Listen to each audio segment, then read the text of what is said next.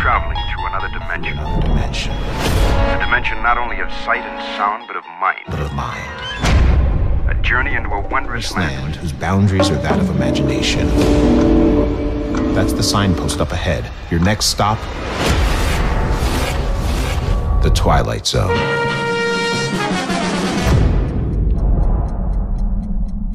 Tonight on the Twilight Zone podcast, we reach the halfway point in the new Twilight Zone show. And to mark that point, I've got two guests with me tonight. Now, you've heard them both on the Twilight Zone podcast before. My first guest, many times in many forms. My second guest, is a little bit different. So I'll introduce my first guest first. Brandy, it's good to have you back on the Twilight Zone podcast. Oh, thank you. It is good to be back. It's always a pleasure. Thank you. Thanks for coming back. Now, my second guest, you will have heard him back in the Rod Serling Planet of the Apes episode where he played Michael Wilson. And one of the highlights for me, you know, he came in at the end and really kind of uh, put in a great performance, and that is Jeff Holland. How's it going, man? It's going okay. Thank you very much for the kind words. Read that. That was a blast to do. It is a uh, honor to be on this. It really is. It's nice to actually just actually talk to you. We've known each other. We've known each other for years. You are my first internet friend. Wow. Okay. What an honor that is. You were you were you were the first real internet friend that I had from way back in the day. So it is an honor to actually finally be on a show talking to you. That's great. Um, so for anyone who hasn't come across you before, apart from uh, the Planet of the Apes episode, just tell us a bit about you, Jeff, and what you do, the kind of stuff you're into. Uh, right now, I'm doing a uh, show called The Slumgullion. It is myself and Scott mm-hmm. Clevenger. He is a writer, and it's a pop culture show. Our big thing is uh, we watch a movie usually we have never seen before out of any genre, and then uh-huh. we go in depth on it. Um, I also, in the olden days, I had a comedy thing, Mike and Ike, two immortal alien stoners. Um, Mr. Elliot here named their podcast way back in the day.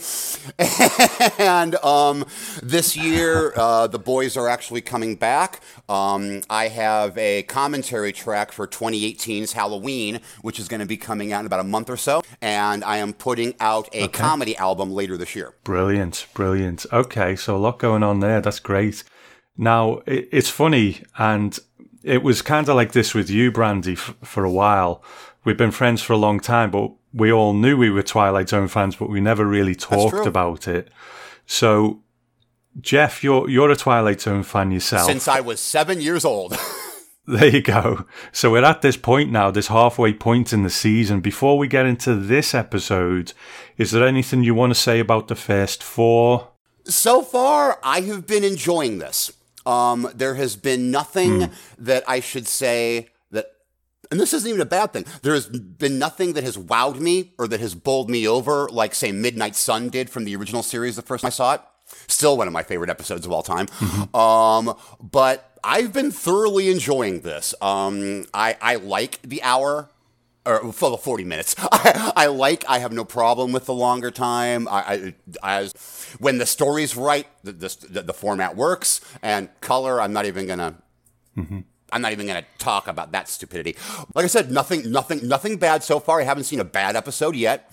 And I mean, like you said, it's only four episodes in. They still need to, I mean, eventually, you know, they're still finding their, their, their feet, so to speak. Brandy, you uh, you joined me on the comedian, which was the first episode that we did. Second, things got a bit muddled back there in the beginning, but um, you, you've since uh, put some feedback on the feedback show as well. But now we're a bit closer to the middle. Uh, we'll get to tonight's episode in a moment, obviously. But what do you think of of the show so far up to that point?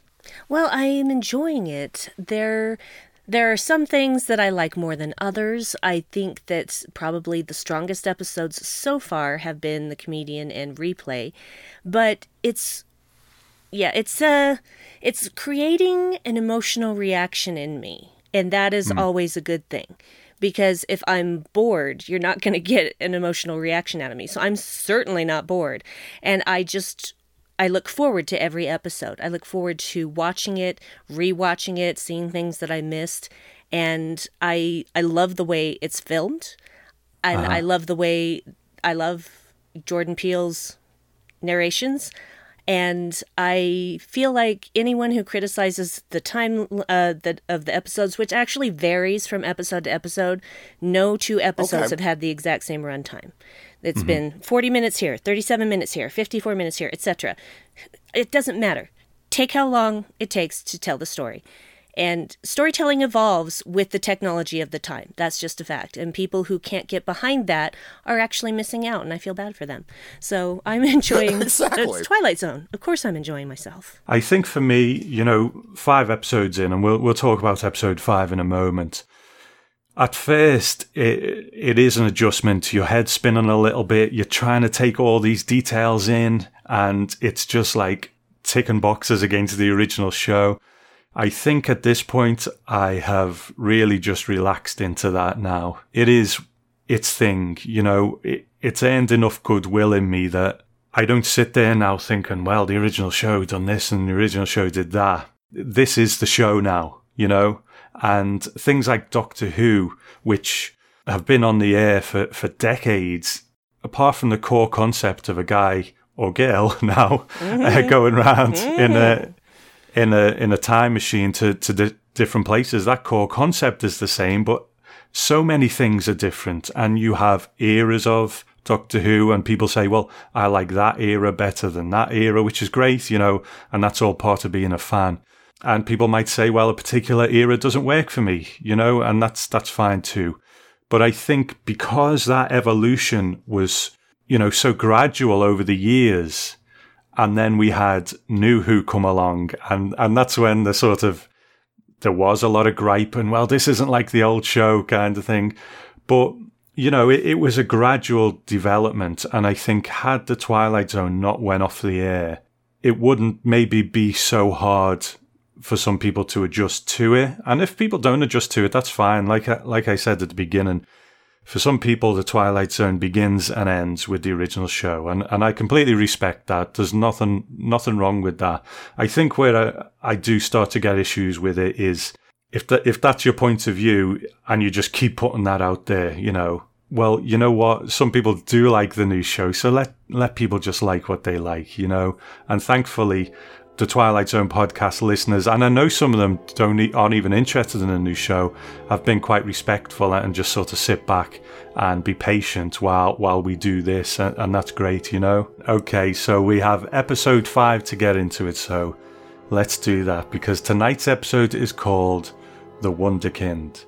First broadcast on the 25th of April 2019, written by Andrew Guest and directed by Richard Shepard. Ralph Hanks is the Wunderkind, a political campaign manager who is seemingly at the top of his game. But when the serving president gets voted out of office after only one term, his career hits the skids and he spends his days propping up his local bar. It's there that he sees a clip of Oliver Foley, an 11 year old YouTube vlogger who claims that he wants to be president. Seeing Oliver as his path back to the top, Raph convinces his parents to allow him to run his presidential campaign. So that's where our story begins, and uh, it takes us a, a, a few places along the way, and we'll get to that in a moment. But I always like to touch upon the Jordan Peele opening narration. Jeff, your, your first time on the show, what, what are your thoughts on Peele as narrator? When I first heard that Peele was doing this, I, I thought, okay, this is awesome. And then when I saw Us, I was like, okay, just the fact that he's involved in this, this is awesome. I love him.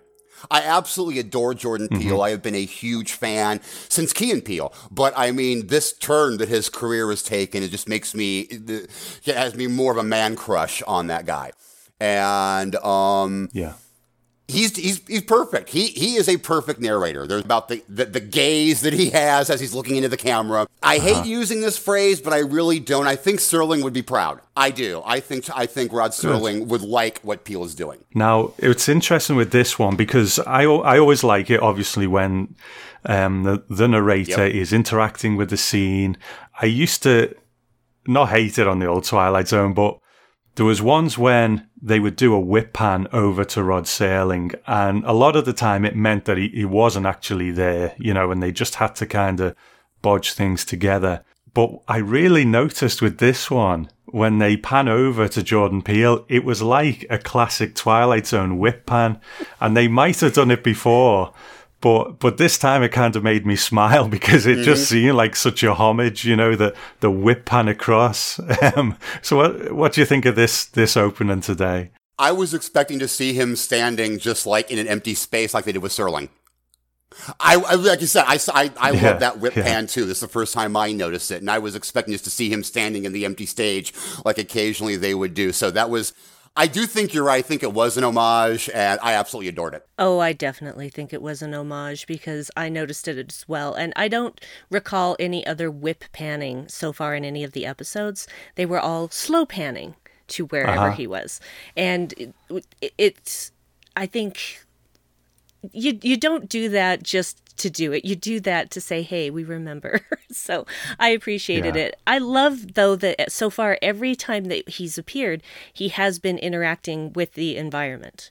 Unless it's just a voiceover at the end. But if he's actually on screen, he's in the environment in which that scene that we have just seen or are about to see has just has taking place and i, mm-hmm. I always love it when he appears in person because i just i love the way he stands i love the way he walks i love his facial expressions his intonation he's not trying to be rod serling he's doing it his own way and it's still pitch perfect for me i think in this one and I, you know, it might just be pure chance. Uh, they might not have actually been filmed in this order. We we just don't know. But he seemed more relaxed.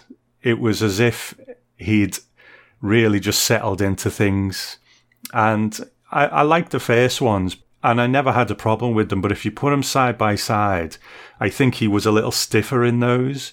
Whereas in this one, there's a real kind of looseness about him. And I think he's really just settled into it, if you know what I mean. Yeah, I, I can see that. And uh, I agree. He's just comfortable. He's comfortable now and he's making us comfortable. I'm going to be quite upfront about this one. Um, there's a bit of an elephant in the room about this, and uh, you know we've got to kind of tackle it at some point. You know, on the Twilight Zone podcast, I do try to remain politically neutral. You know what I mean? It's not about me; it's about the Twilight Zone, and I think I always use Serling as my guiding star, if you like. If Serling is presenting a point of view in the episode, then it's quite safe to agree with that point of view because, you know, generally I do anyway, because, because, you know, he, he is Rod Serling for a reason and, and what he's written has lasted for a reason. And I have got kind of, um, a bit of negativity about that in the past. Uh, not overwhelmingly so, but there have been times in the last couple of years specifically where, you know, I, I have been accused of creating propaganda, if you like. I'm not going to get into that, but the reason I'm bringing it up is that I have friends from this show with different political opinions, and I am completely okay with that because we need some common ground in the world these days, I think. And our common ground is the Twilight Zone for a lot of people. And if we can have spaces where people can kind of come together in it and say, you know what, we both like this thing, then then maybe people can find more common ground as well, you know, you, because not everyone, but it seems that we, we are living in a time when people kind of jump behind their own lines because it's all, you go on Twitter and it's attack, attack, attack, you know, and, and I feel that it puts people in a in a much more defensive position. I'm kind of rambling now. I didn't mean it to go this far, but what but what I'm saying is this this isn't for us to to kind of say what's right and wrong, but we've been presented with a show here that we need to discuss, and I would hope that people will kind of treat us with the same respect as we treat the audience and and the show. Um, this is not about saying anyone's right or wrong in their political beliefs, but we've been presented with this and we have to tackle it. So, you know, let's just keep it Nice and cool out there, people. Let's keep it nice and cool, okay? So. You've done your due diligence, Tom. Let's get nasty. Don't say that, man. Don't say that. That's not what I need. okay. I'm kidding. I know, I know. Um, okay, so we will get to that elephant in the room later, but, you know, for me, it's called The Wunderkind, and The Wunderkind is Raph Hanks, which is John Cho's character. It's a story of two halves. It's pre election, pre president, and then post. So let's just kind of stay loose with it. You know, this, this first half, and any thoughts on, on what you're seeing? I have been struggling with this because it is very difficult for me to quantify exactly how I feel about this episode because I have multiple feelings about it. Mm-hmm. Um, I love John Cho, and I was really happy to see him, and I'm loving seeing the diversity in the cast. I also really loved seeing Allison Tolman. Curvy girls rule and should get more roles. Hire mm-hmm. the curvy girls because she is fantastic, whether she's doing drama or comedy. She is great at both. Hire Allison Tolman more, please.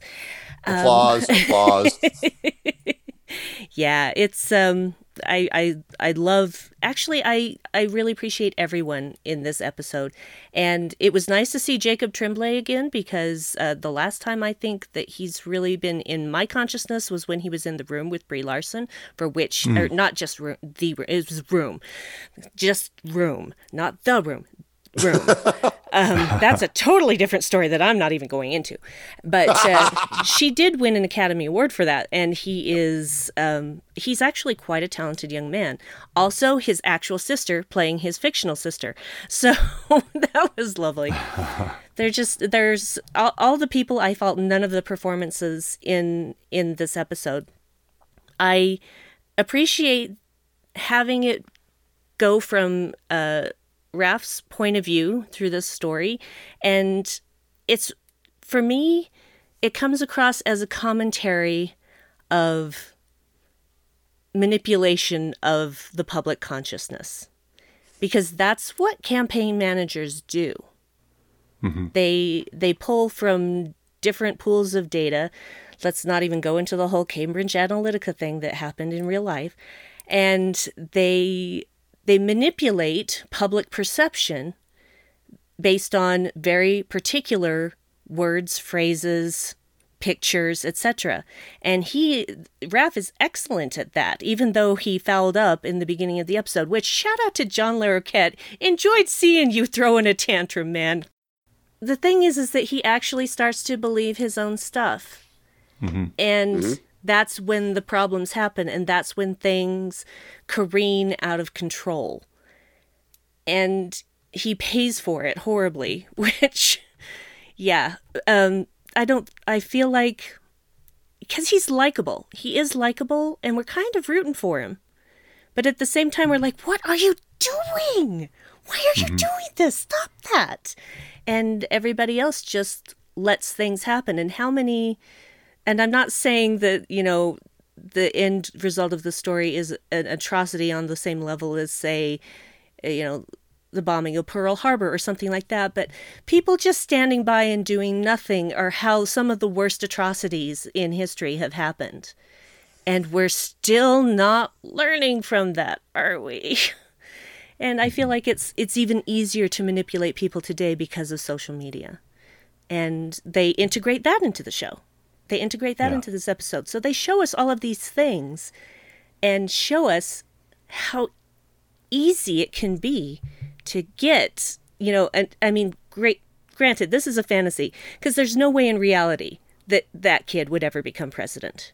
Even uh-huh. with the technicality of his mother's name being on the ballot, there's no way that's going to happen in our current reality because electoral college. Popular vote, yeah, that could happen. Electoral college, probably would not let that happen. I say probably because anything actually is possible now. so it's it's a difficult episode for me to say I loved it, I hated it, or or anything in between because there are aspects of it that I find frightening, and I should, and people should find mm-hmm. aspects of this frightening because these are aspects of actual life things that actually go on in the political arena and everywhere else in social media. And we should be scared by that. We should be more diligent about not letting this kind of crap happen. Because mm-hmm. terrible things happen when people do nothing. Uh, slight difference from what Brandy said, I have to say, while I, I loved John Cho's performance, he, he was really, really good in the episode. Um, I didn't find him a very likable character. Mm-hmm. I, I honestly, and this isn't a bad thing. I wasn't rooting for him. I just thought, okay, this guy's kind of a.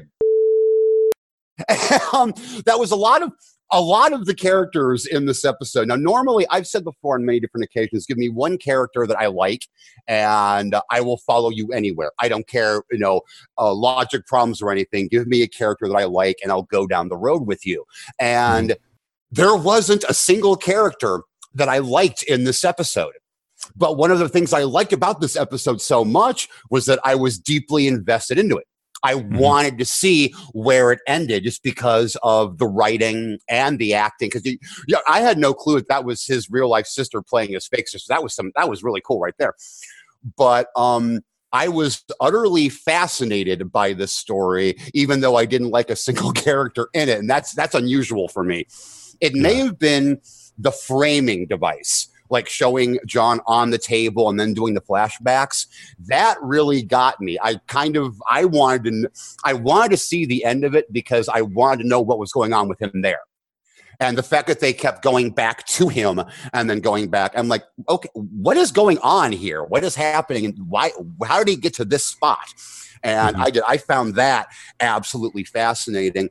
And um, I also want to like ape something else that Brandy said, I definitely got that. For me, this this whole episode was, and you uh, you touched upon it. You stole my words. Social media manipulation. Well, not just social media, but the whole episode for me was about manipulation in general and hmm. manipulation mm. of the masses, and um, also agreeing with Brandy. This stuff is getting very scary, and you know, without without diligence and paying attention and opening your mouth stupid stuff like this could actually happen.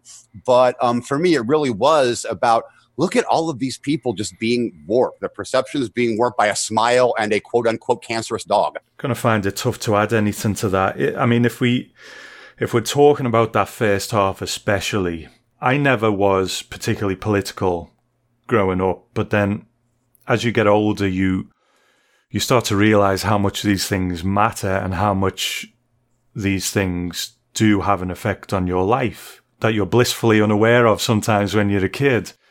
So, especially in the last few years, it's something that I've, I've definitely started to take notice of because I think now we kind of have to, you know.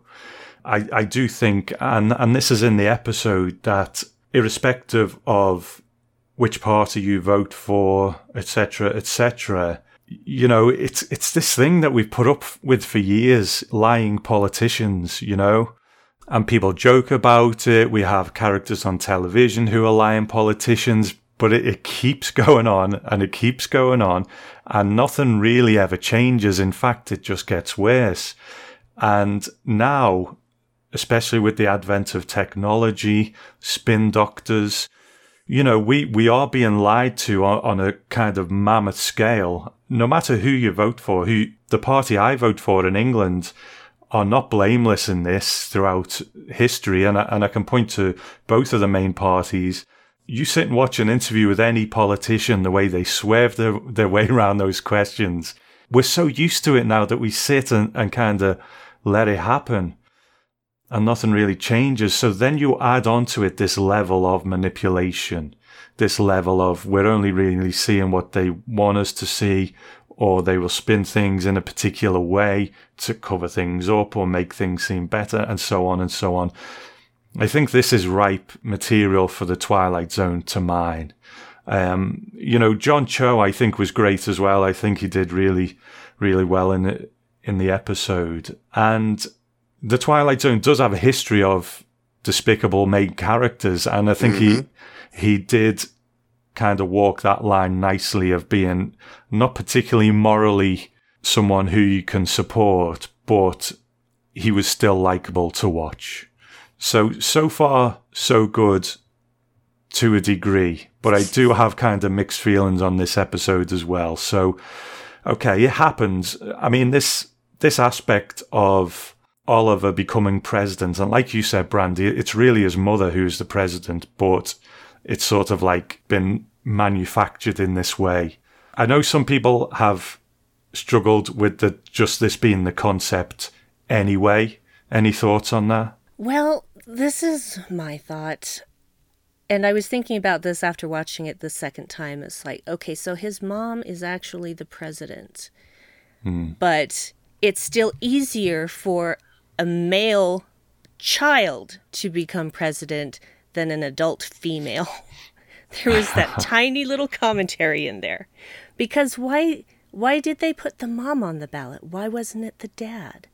Because, you know, we have a history in this country of not wanting to let females do anything. Oops.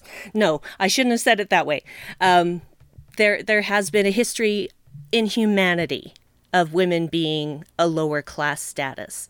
And unfortunately, that's still happening today. And if you don't believe that's happening, just go talk to a woman. So I, I just I just found that interesting that they would choose her to put on the ballot. So, but the, the this is the thing that I struggle with the most in the episode is the fact that you know it actually happens that no one says no this is not legal you can't do this Uh-huh. and because there are laws and you cannot just change those laws on a whim despite what an 11 year old boy may think. You don't just get to change the laws. That's why we have congress. That's why we have the judiciary uh, aspect of the government. We have the three the three heads of the government who keep tabs on each other so that no one thing can go out of control. And yet they're expecting me to believe that this kid could actually get elected, and I just can't quite get there. I just, that's the one part where I just cannot suspend my disbelief. I tried so hard, but I just couldn't get there. Maybe it's because this is the Twilight Zone, but that didn't bother me. I mean, it did, but um, it wasn't an issue for me. For me, I, I, contrary to what I said earlier, I, ha- I had more of an issue with trying to find a character that I liked. Hmm. That was the that was that that that was an issue for me. Was the fact that I did not like a single character in this. I mean, the writer in me loved the story how the story was told. You know, I mean, there was some real, there were a couple of really great lines of dialogue in the episode. So the writer in me absolutely loved it, but the watcher in me was like, I don't like any of these people. Why am I supposed to care? So I was kind of, th- there was my duality with the episode. Okay, okay. It's uh, it's interesting because it is ludicrous, obviously. As we see this season develop, and we see that it, it well, it's not the anthology we expected in terms of well, here's a story, here's another story. You know, there are these little threads, there are these little links, and I do wonder whether because the comedian started it off, it's about a comedy club. Stuff goes on in a comedy club. There's comedy clubs, you know, all over the place.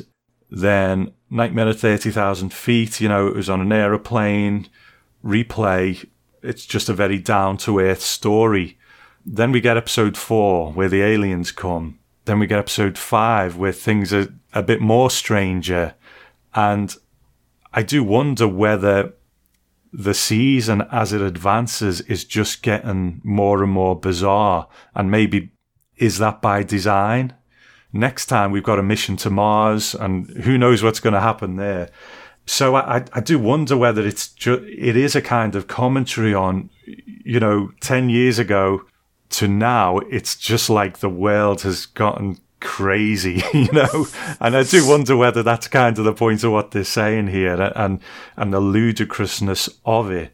Um, and but yeah, you know, I get it. It's it's a tough sell. This this kid becoming president. Um, and a lot of people have kind of likened it to It's a Good Life. And I suppose you can make that comparison. It's just his power comes from a different place, if you like. Actually, when we were watching this episode the first time, my husband and I, uh, Dave turned to me and he says, Well, it's not wishing people into the cornfield, is it? and I started laughing. Um, but uh, yeah, I I like that viewpoint, Tom, about ta- looking at it as a whole. I hadn't really thought about that up until now, and that's why I like speaking with other people because they show me different aspects that I may have missed. So I mm-hmm. I actually like that, and now I'm going to take that head headcanon with me into the rest of the series. Me too. Me too. He got me as well. yeah. Thank you, Tom. Yeah. Well, let's hope I'm right. You know. well, I, it's it, in my head. You are. The, and the evidence supports your theory, good sir. So. Yeah, that's the beauty of head headcanon. I can make it whatever I want.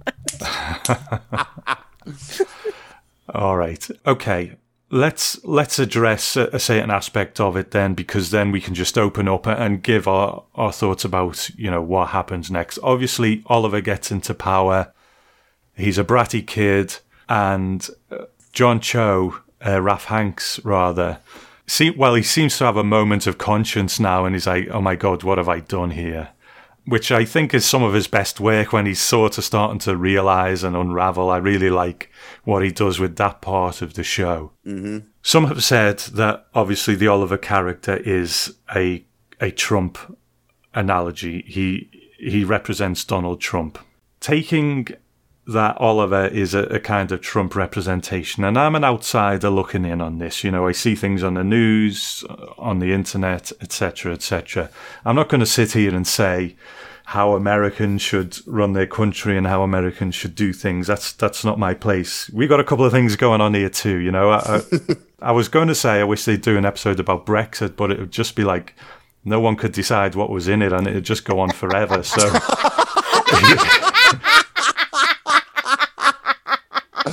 points points. You know so people think these episodes are long. That one would would keep going on. Um, that'd so. be a season long arc if not exactly. more seasons. So you know th- this is not uh, about me kind of saying uh, commenting on the american uh, system. That's not for me to do. I will say though that on the one hand i think when we stop television shows or art taking shots at people in power I think we're on a very dangerous path. They always need to be able to do that. And obviously, there's going to be varying degrees of um, viciousness, of cleverness. You know, there's different ways of doing it. But I think we always need to do it because if that's ever stopped, then we are in a in a dangerous situation where the person in power is beyond criticism. And I think the '60s Twilight Zone Serling would comment on things like McCarthyism. I don't know a great deal about that, but I would imagine there was still people around at that time who probably agreed with Senator McCarthy's point of view.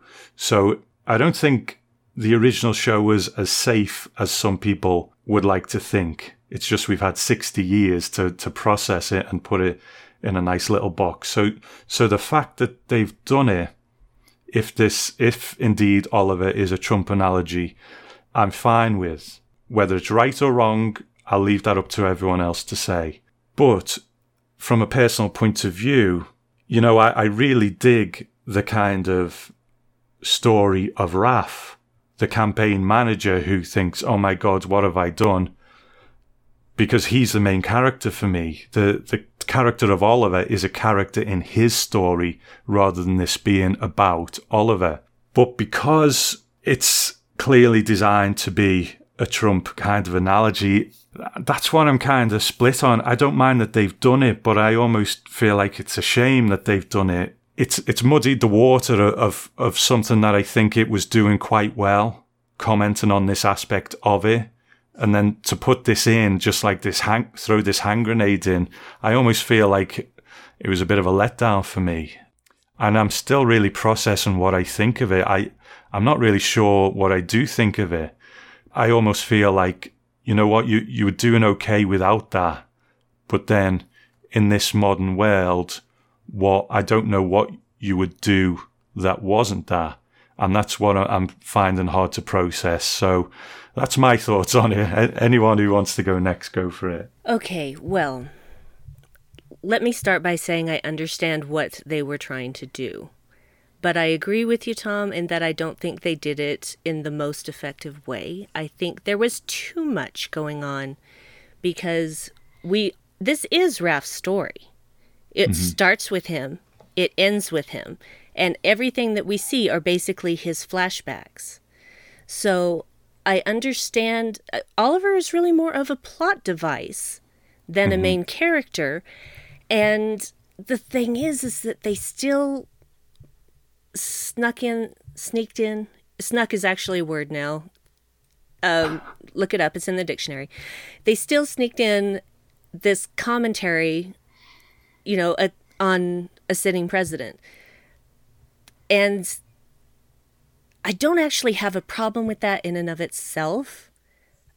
And I don't necessarily have a problem with the way that they did it because I feel that, well, part of the ending of the Pledge of Allegiance says liberty and justice for all, liberty, freedom. That doesn't mean you're free from consequences. That doesn't mean you're free from criticism. That doesn't mean you're free to do whatever you want. But sometimes uh, that's the way we look at the world is we think that we should be able to do whatever we want. This is why we have governments because humans cannot be trusted to just behave normally. We cannot be trusted with our own power because when we do we run amok and I wish we were better than that. I wish, mm-hmm. especially now, we should have grown so much more than this, but we are so busy hating each other that we're going to just annihilate ourselves. And honestly, I want to get to that better future. I want to get to that place where we can still love each other, appreciate each other, and disagree. But without all of this hate, there is just so hmm. much hate, and it's now being spread from our government as well. And anyone who wants to disagree with that is welcome to do so.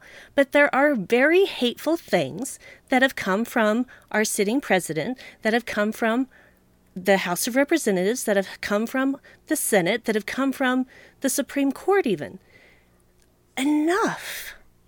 This is the point where we need to start standing up and say no more. Stop this happening. Because when it comes right down to it, we outnumber the government. We outnumber all of those houses. But if we just sit by and just argue with each other, I feel like that's what actually politicians want is for us to disagree. And I think sometimes that's why they make such statements. And it's very childlike. It is very childlike. And so that's why I feel they used Oliver to portray this because Oliver had no idea what treason was. It was the people around him that put that into his head when Raph starts talking to, I believe it was the Secretary of Defense. Nice to see Aaron Douglas again. Haven't really seen you since Yes. Battlestar Galactica. Love you, dude. Um, yes, the chief came back. yeah, so I was like, yeah, the chief. Um, sorry, that was probably a little loud, but um, yeah, but he's the one. I mean, it's not shown on screen, but it's implied that he's the one that put those words into Oliver's mind and caused the end result of what Raph is facing at the end of the episode. So yeah, it's it's basically what what lies do we choose to believe in? What lies do we fight? Should mm-hmm. fight all lies, because when we don't, stuff like this actually happens. A kid gets elected, or someone who is maybe not necessarily qualified in world events or whatever. The end result is what we need is to have leadership that reflects the needs of the people, not just themselves. And that's, I think, again, what this episode is commenting commentating on in an obscure way. So I don't know if that made any sense whatsoever, but yes, it did. well, uh, one thing I will say, one thing I will say, in the debate when um, Oliver is talking about the tax code and he's going back and forth and back and forth, Dave did turn to me and say, "Yeah, that's exactly what the tax code is like. Nobody understands it. Nobody." so that was really realistic. Well done. Like I like I told you guys um, before we officially started recording, when I was watching this, I honestly did not see it as an indictment of our sitting president. Um, for me, I I took it much more as a, of a broader scope, just as our politics in general. For me, nice. it was a our political system is so screwed. Here, look, a kid can do it. So I mean, for it, it, it felt I, I, was for me it was more of a general indictment than a specific indictment, if that makes sense. Mm. Mm. The one thing that I was kind of annoyed they didn't go into, they started, and I'm like, ooh, here's an angle, and then they never did anything with it. Was of course they were running out of time, but during the quote unquote treason scene, when um, Oliver made the comment about faking his dog's cancer to get mm. um, him back into the, on his side. My first thought was again was okay, this kid is a little sociopath. Yeah. And I was like, okay, where is, is all this? Uh, where where are they going to go with this? And I was like, oh, they're really okay. Nowhere. Okay, all right, all right, all right. But that that was the one that, that scene in particular um, when he did make that comment. I thought it was going to get a lot darker than it actually did. That was the moment when I thought if they were going to turn him into our sitting president, that from that point on they would go that way. But because I was like, that's that's the type of stuff that our sitting president might actually say. But um, again, for me, it was mostly it, it was really much more of an indictment of our political situation in general. But uh, now thinking about it, I can see where the comparisons and, and and that idea fits in. And I'm like, hey, if that's what they were going for, okay. But as as I've said before, that's the one fun thing about art is um, once it is officially released into the world, and I've done this before too. It's not it's not the creators anymore. Every, everybody has their own interpretation. I think there are still lots of things there, no matter what your political persuasion, that are quite universal. You know, they wanted to put them there, and they thought that well, the the machinery of government is there, it's in place. It doesn't matter who we put at the centre of it, it'll be fine. But then they put Oliver at the centre of it, and people change around him rather than him changing to be within the system. And I thought that was really quite fascinating because that ha- that happens throughout history. So I, I think they did paint that quite well. I think obviously because you know of your sitting president, people people are going to link that to Trump.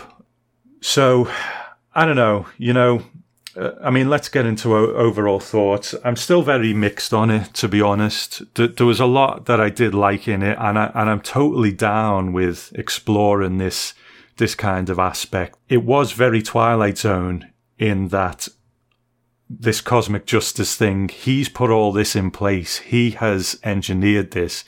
And then he's like, oh my God, what have I done? And he, he pays the ultimate price for it. So I'm happy with it as, as a Twilight Zone how explicit they wanted to be with the the whole thing about Donald Trump. Maybe it'll be one to look back on in a few years' time and and see it differently. But right now, I, I'm not. I'm I'm really quite mixed on it. I don't know. I would say out of the five, it's probably my least favorite for now. And whereas episode four kind of rose in my estimation each time I watched it, this one hasn't really done that yet, you know? So I don't know. I'm not too sure on this one. Yeah, I'm kind of in the same boat with you, Tom. So mm-hmm. I I have mixed feelings and in fact after watching it the first time I just sat there for a moment thinking I've got to talk about this on Saturday. I don't know why did I volunteer for this one. I just I oh I said I was up for anything and now the universe is saying ha ha. um, because they're just that that's why I'm just I can't quantify exactly how I feel. So I just have to go with mixed feelings. Because mm. um and t- to be fair, I think that I still feel like possibly Raph didn't deserve the horrible po- probable death that he got simply because at the center of all of it was this kid who was a master manipulator. He out manipulated the master manipulator. And he's only 11. Lord, what is he going to do when he's an adult? That's terrifying. Absolutely terrifying. And no one is stopping him.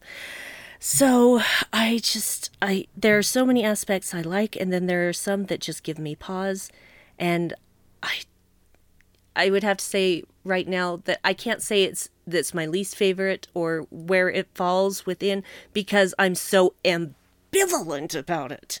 I don't I can't come down it, with any concrete feelings about yes good episode no good ep- not a good episode or somewhere in the middle i'm just bleh. Bleh hmm. is how i how i describe how i feel about this episode It, this kind of continued my feelings for this whole show so far. I didn't hate it. I didn't love it. Um, like I said, I didn't. I I for some reason did not see the the the immediate p- the political. Not influences. That's not the word I'm looking for. The the the immediate political. Um, I don't know what word I'm looking for. Let me rephrase.